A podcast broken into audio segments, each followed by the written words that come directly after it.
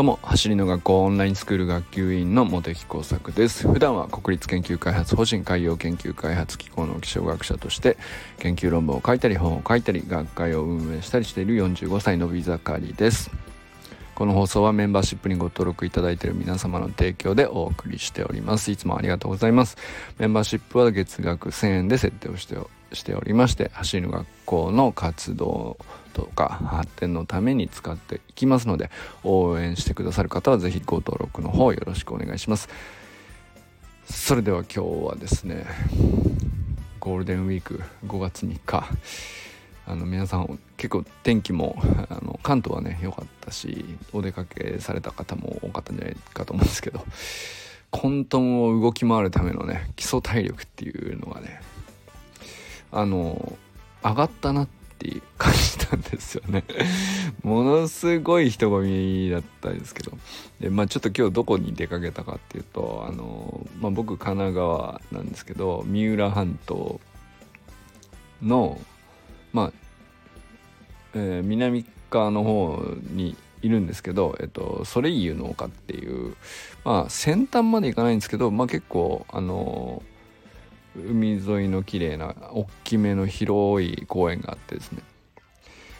えー、まあ観覧車があったり、えー、でかい滑り台があったり、えー、いろんな遊具があったりなんだろうな。あとはなんだ。何があるかな。結構いろんな遊具があってで結構広々していって、まあ、ステージみたいなところもあるしあとはまあ芝生みたいなところにデイキャンプがねすごいずらーっとあったりバーベキューがあったりとかっていう。まあかなりその普段のね土日でも結構人気なあの総合公園っていうんですかね。まあそんなところがあるんですけど、まあ、そこに小2の娘と2人で、えー、行ってみたんですけど。まあまあ あのさすがゴールデンウィーク。もうさすがにね気温も上がってきましたしあの世の中こうねえー、いろいろありましたけど、えー、まあ外でだだっ広いとこなんでで海沿いでそこそここう気持ちよく風の吹くような場所でもありますしまあこう出かけるにはね安心して出かけやすい公園なのかなと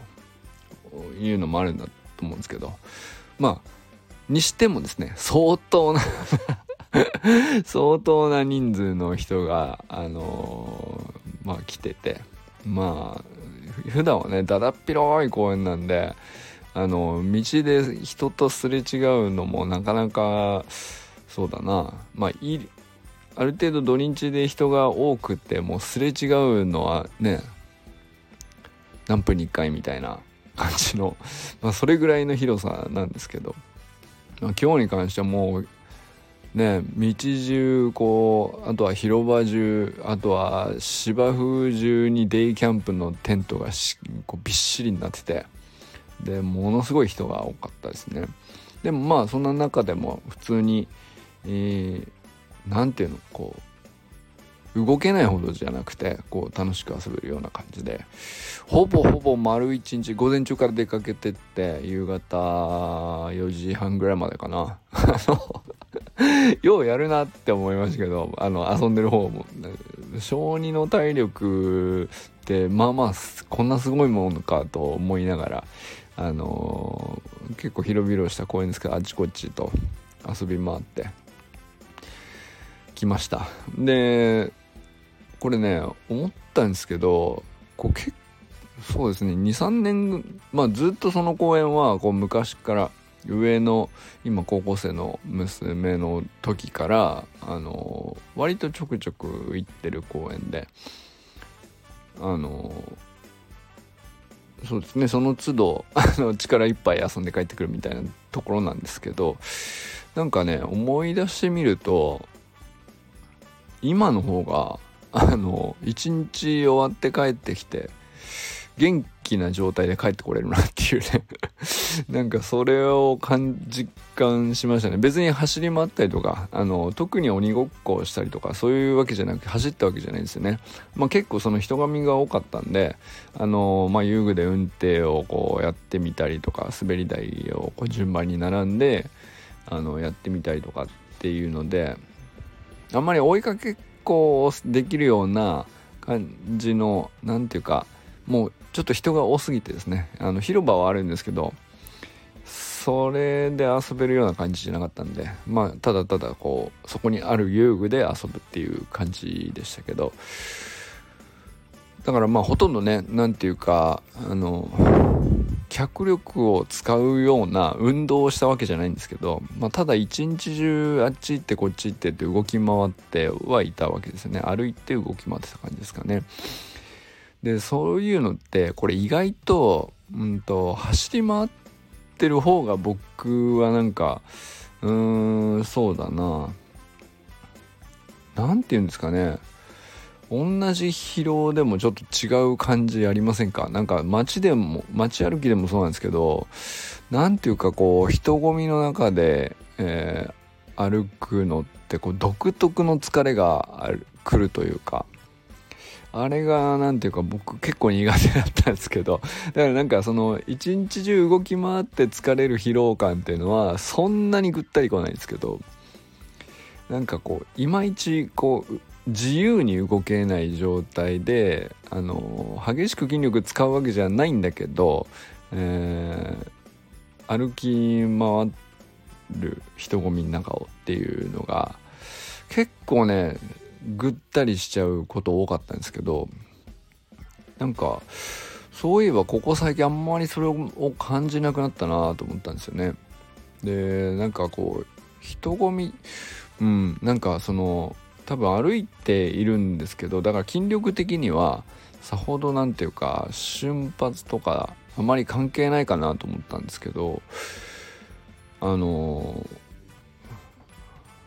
ー、結構あこれ関係あるかもなって思ったのがですね。やっぱりその下半身のこう何て言うか安定と体幹がこうちゃんとまっすぐになったんだなっていうのを今日動き回っててすごく感じたんですよね。なんか動き回ることがしんどくないというかあの人混みの中をね。で人混みの中ってまあその不規則にこうちっちゃい子もあの大人だったらねそんなにねこう飛び出してきたりとかないけどさ。ただまあそれでもその不規則に人がそのいろんな方向からあの来てそれをまあゆっくりだから自然に避けるじゃないですか。でもそのそれの繰り返しが無数にあるからこう微妙にねこう下半身がこう何て言うのかなぐったりしちゃうんでしょうね。気づく気づいたら。だからその都度その都度は大して何も筋力使ってない自覚があんまりないんですけどそれもこう無数に一日中繰り返してるとなんだかこう足が疲れちゃうっていうふくらはぎだったり測定だったり測定筋膜みたいなところになんだか来ちゃうっていうね感じの印象がちょっと前まで結構あったんですけどそういえば今日もなかったし最近そういえばあの似たようなシチュエーションであんまりねその足腰に来た感じがないなと。でこれってやっぱりすごいあのそうですねそれこそスプリントトレーニングをね1年以上やっててやっぱりそこ変わったとこなのかもしれないなと思ったんですよねなんかあのベースポジションだけじゃないですけどいろんなドリルやりながらあの毎回言われるじゃないですか。ああの軸足の方は安定を大事にしなきゃいけないし浮き足の方は腸腰筋でっていうようなセットで基本テクニカルガイダンスはねあの説明してますけどで結構スプリントって、えー、腸腰筋腸腰筋ってあの目が行きがちなんですけどあのそれ当然ですけど同じかそれ以上ぐらいこう軸足側の中殿筋とか大殿筋とかのこう支える安定感股関節周りの筋肉はまあ細かくいっぱいいろいろな方向からついてるわけですけどそれらってまあなんか名前のついた大きな筋肉だったらねあの、まあ確かに前に進む上での出力としてははっきりこう鍛えられていかないと速くならないっていうのもあるんでこう意識しやすいと思うんですけど単純にねこの股関節周りってめちゃくちゃいろんなちっちゃい筋肉たくさんついてるじゃないですか。こう股関節ってあのあらゆる方向に曲がるんでまあ、それをコントロールするためにめちゃくちゃこう細かくいっぱいついてるわけですけどでそれのうちのどれかが弱かったりあのまあ大変なんだろうな。何だったら大半が弱くて安定できないんですよね。僕なんかはそういう状態だったんだと思うんですけど。それがやっぱりさすがにねあのだいぶ、うん、マシになってるんだろうなと思うんですよね。でそれと同時にあの体幹まあ下腹部あたりから肩甲骨にかけた 何ていうかそうですね。なんかまっすぐ姿勢を保ててるなっていうのがねすごく今日意識できて まあそんなことを人混みで思うのもねまあそれぐらい暇だったっていうのもあるんですけど。なんかねその娘と一緒に出かけたんだけどなんか一緒に何かできる感じもないからあのまあ一緒に付き合って一応滑り台滑ったりとか 運転やったりとかしてましたけど。なんかねあのある種こうまあ娘はすげえ一人でねキャキャキャキャ楽しんでましたけどさすがにちょっとねあの僕はもう運転だけで夢中にはなれなくてなんかあのいろいろ考えたり思い出したりいろいろしてたんですけどそしたらやっぱりなんかあの結構そんな中でも暇だから考えたんだと思うんですけど結構やっぱ体幹の安定すげえ良くなったなと思ったんですよね。でそうこういろんな不規則にねこういろんな人を避けたりあの方向を変えたりあの方向転換とか言ったってさそのスポーツとしての切り返しとかそんな大げさなもんじゃなくてちょっと避けるだけですよ。あるいはちょっとスピードをコントロールするとかなんかでもそういうちょっとしたやつが無数にこう繰り返されていくのがあの疲れてちゃってたんだろうなと思ったんですよね。だけどやっぱりあの軸足の安定みたいなことをスプリントでは散々ねやるじゃないですか。でやっぱりああいうのをやっておくってすごいいいんだなと思実感できたんですよね。こういうとこにつながるなと。あの普通にこう苦手だった人混みみたいなとこ歩いててもでこう不規則にいろんな人とかあの子供とかとすれ違う時にスピードをコントロールしたりあの立ち止まったり動き変えたりみたいなことがあっても多分その最小限のブレでコントロールしてこう何ていうの歩い歩き回れるっていうかそういうことできてんだろうなと思ったんですよね。ででできてなかったってことにあの気づきました。今日だからなんかこうすごい楽しく一日さほど疲れもせず過ごせたことにちょっとなんかびっくりしててあのこれがなかったからあんなにこう人混み嫌だったのかなっていうのはねなんか今更気づきましたね。なんかこういうなんかなんとなくこうあのー、苦手っていうのはあの意識の問題だと思ったんですけど単純に基礎体力の問題だったっていうねことは多分にあるんじゃないかなと思いましたね。だからそれはもうでも本当にただの技術でも何でもなくて体幹と股関節周りのあの筋力まあ要するに何て言うかものすごく重いものを持つとか瞬発的にものすごく速く動くとかそんな大それた筋力じゃなくていいんですけどでも安定させるってすっげえ大事な筋力だなと。でそれをあのトレーニングするっていうのはそれだけを目的にするって結構難しくてえー、どうやったらいいのってなると思うんですけどこれはなんかそこにスプリントのトレーニングってねこういろんな意味で寄与してるなと思いますよねなんかベースポジションのキープでもあの結局そういうことをやっているわけだし、えー、壁押しのキープとかでもそうだし何にしても結構キープのね、あの安定感みたいなのを求めるドリルたくさんありますよねオンラインスクールのねテクニカルガイダンスでも。あれを結構よく考えたらねこの12年真面目に割とちょこちょこずっと継続してきたわけですけどそうですね。なんか3年4年ぐらい前って要するに3歳4歳今より若くて何だったらもっと元気だったあの普通にね年齢だけで考えたらはずですけどもうまあ単純にね本当に体調がどんどん下がってた時期であんまり衰えてたっていうのもあるんだけど明らかにこうかつてよりもね今の方があの足腰が強いなというか安定して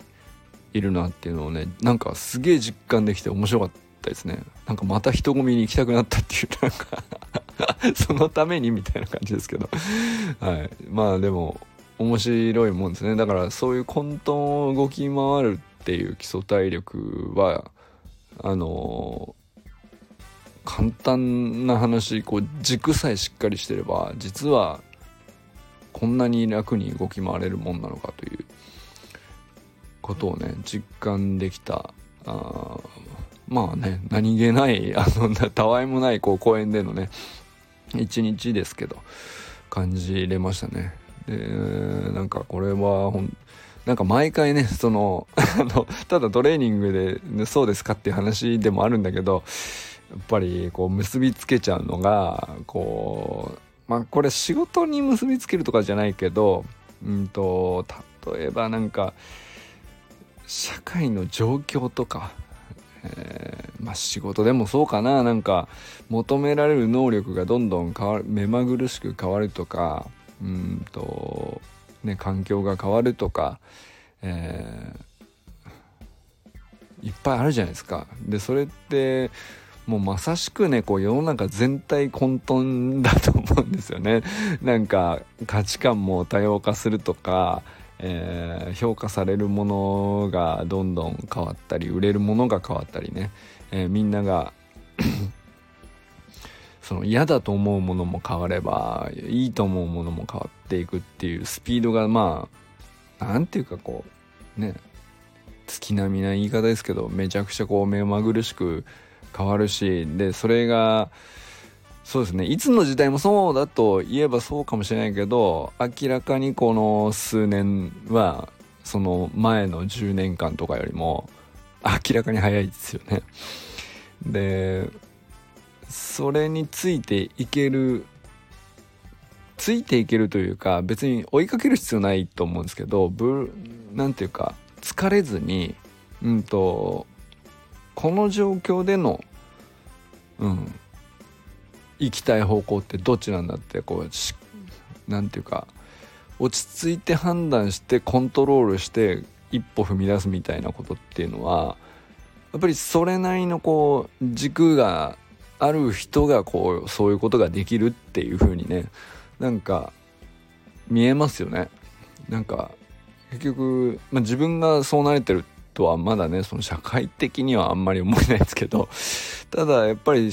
こう見渡した時にはやっぱりそういう人は強いよなと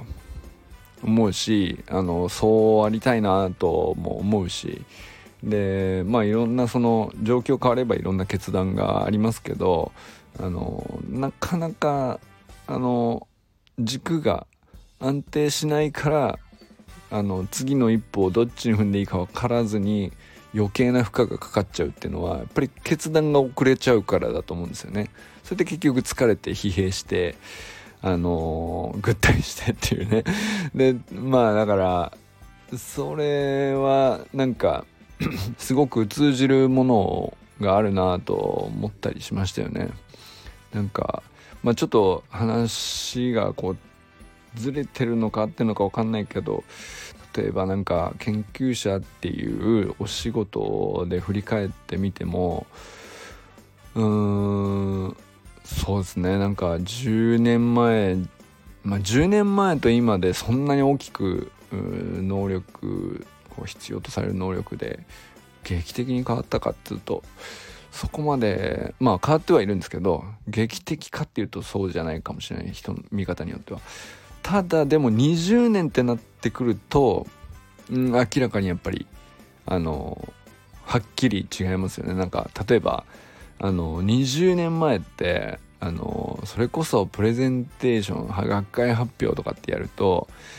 どういう媒体でやってたかっていうともう全然パソコンをスクリーンに映してみたいなことはやってなかったし当然オンラインでこう何ていうのオンライン上でみんながこう集まってみたいなことは絶対できなかったですしね。でもそれが今はむしろそこでいかに人に訴えて伝えて納得してもらってっていうことがあのできるかどうかが求められたりしますけどあの20年前っつったらやっぱりさすがにこうえそんな時代あったんですかっていう感じになりますよね。なんかあの透明のねフィルムにですね あのデータから掘り起こしたあの絵絵であったりとかあの統治戦のなんかグラフであったりとかあのいろんなもんをあの透明のフィルムに印刷してですね。でその透明のフィルムに下から光を当ててその光を当てたものをスクリーンに映すっていうね OHP プロジェクターっていうのがあったんですけど。なんかそんなんそういえば使ってたなと。で僕が学生の頃になんか白黒だったのがカラーもいけるようになってなんかあいつ生きってんなみたいなこと言われた覚えあるんですけど。あいつ何カラー使ってんだよみたいな。いや、ここはなんか後半に白黒で全部こうシンプルに表すのがこう、あの、いい研究者だっていうようなね、なんかそういう価値観の頃もありましたからね。でもまあそれはそれでその時代には必要な能力だったしそれが評価される時代背景があったし、えー、それはなんか別に何て言うかそれが古いっていうんじゃなくてその時期においてはそれが求められていてそれが正しかったんですよね。でまあなんかパソコンに打つパソコンから直接スクリーンに映せるようなあの状況が当たり前になっていったのかな僕それが僕の学生時代のねなんか大きな変遷で、えー、そういうのになんかチャレンジこうやって映せるってことにあの気づいて映してみたらなんかだいぶ生きってる感が ありましたからね。でそんなの当たり10年ぐらいかけて当たり前になりで今やねそれこそみんなオンラインにスライドを共有してみたいなことをやってそれでその状況がこうどんどん変わる速度って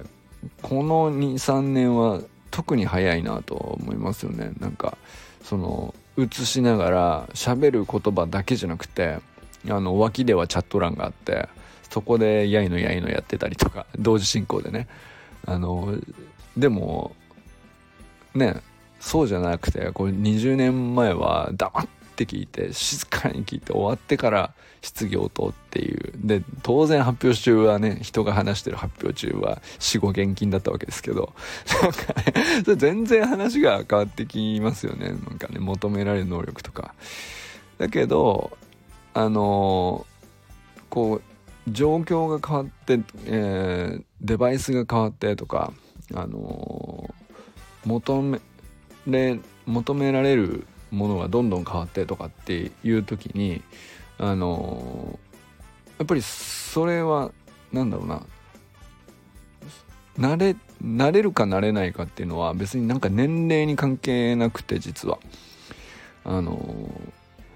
どうどうやったら相手が理解しやすいかっていうところにこうフォーカスして軸が通ってて自分が伝えたいことはこれ相手が納得するためには相手には何がこうどれぐらいの背景があってどれぐらいの知識が前提としてあってどこを補えばこういいのかっていうのを考えてこの言葉をチョイスしてみたいなそこだけにフォーカスしている軸がある人はあのデバイスとかこう方法とかあんまり関係なく上手だったりとかするんですよね。でだからそれはなんかすごくこう通じるもんあるなと思ったりでまあこれ別に僕は今研究発表みたいな話を例にしてやってますけどあんまりこううんどのどういうことに関してもそうなんじゃないかなと。あの例えば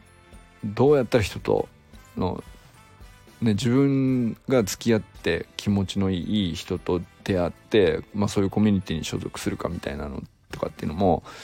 なんかこう手段とかほあの出会い方とかあの、まあ、世間にこうそれを支援するためのサービスだとかっていうのは時代ごとに全然違ってどんどんこ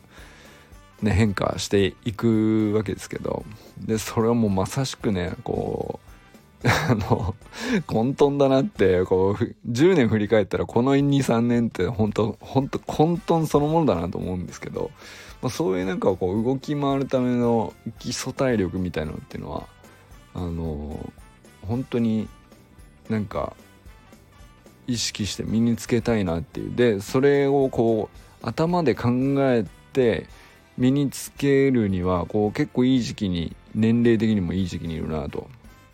でこれは本当に体力でも本当に生身のフィジカルの体力でもあるし、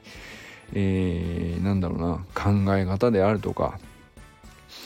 えー、なんだろうなその変化を恐れて動けなくなるか、えー、変化を面白がってそっちに適応するかのこう割とこうちょうどいい狭間に一見差し掛かってるこう年齢っていうのもねなんかすごく自分でも感じるんですよね。あのだからすごくいい時期にこういいトレーニングをできているまあこれは幸運なことだなっていうね思ったりしましたよね。なんかなんだろうね別に公園に行ってたわいもない一日を過ごしただけなんですけどその公園にこう上の娘が小さかった時からずっとこう変わらず来ていても全然景色が違うわけであのー、ねえー、人混みでこうワイワイやっているけど今と 10, 10年前か10年前だな10年前の人混みでその公園同じ公園でっていうのとでは 全く景色違うんですよね。あのそれこそマスクしてるっていう見た目もあるかもしれないけどもうそれだけじゃないわけであのもうまるで違うけどあのそれをこう何て言うか疲弊せずに楽しく動き回るためにこう自分をこう自在にコントロールできるような基礎体力ってまあいろんな意味でこう身についたんだなっていうのをねこう一日で、えー、実感しながらねあのよっぽど暇だったんですね。よっぽど暇だったっつったらちょっと娘にこうかわいそうかもしれんけど。まあでもなんかねあの割といいそうですね公園日和でございました。なんかね暑すぎず寒すぎず、うん、いつもねなんかその海沿いの公園なのであの暖かくても風が強すぎたりとかねあのちょっと気温が低いとすげえ寒く感じたりとかあのなかなかな 場所にあるその海沿いの丘の上の公園だったりするんで結構ね難しいとこなんですけど今日はめちゃくちゃ良かったですね。あの水遊びから何からいろいろできるところで本当にお世話になってるとこなんですけどあのそうだね。なんかここになんかこうホイホイいつでもこれもっと来れるなって思えるっていうのはすごいいいなと思いましたね。なんかあのすごい魅力的な公園なんででそんなにこう行くのに時間もかからないところにあるからあのなんだろうな。疲弊しないって思っていればもっと頻繁に来れそうな感じもしたしね。でも多分うんもここのとこそうずっとそうだったんだと思うんですけど全然疲れてないなこうこの公園に来て動き回一日動き回っても。うん。なんかあのやっぱり体幹大事ですね。あの 基礎体力は大事だなと思いましたね。あの別でこれは本当に、えー、そうだな。あのタイムを上げるとか縮めるとかそれだけじゃないあの意味だなと思いましたね。なんか本当にそれこそ健康のためにやってますぐらいなこうふわっとした目的ですとかって毎回言ってますけどスプリントトレーニングに関しては。でもこれは大きいですよね。メリットとしてはね。うん。こんなにこうあの混沌とした公園であっても楽しく一日過ごせるってあのうん。すげえでかいんじゃないかなと、うん、思ったりしましたね。ということで今日はねあの本当話も混沌としてしまいましたけど。混沌を動き回るための基礎体力が身についたなって本当に実感しました。これはなんか自慢です。すいません。クソ面白くない自慢話をしてしまったかもしれませんけど。はい。そんなわけでこれからも最高のスプリントライフを楽しんでいきましょう。 vamos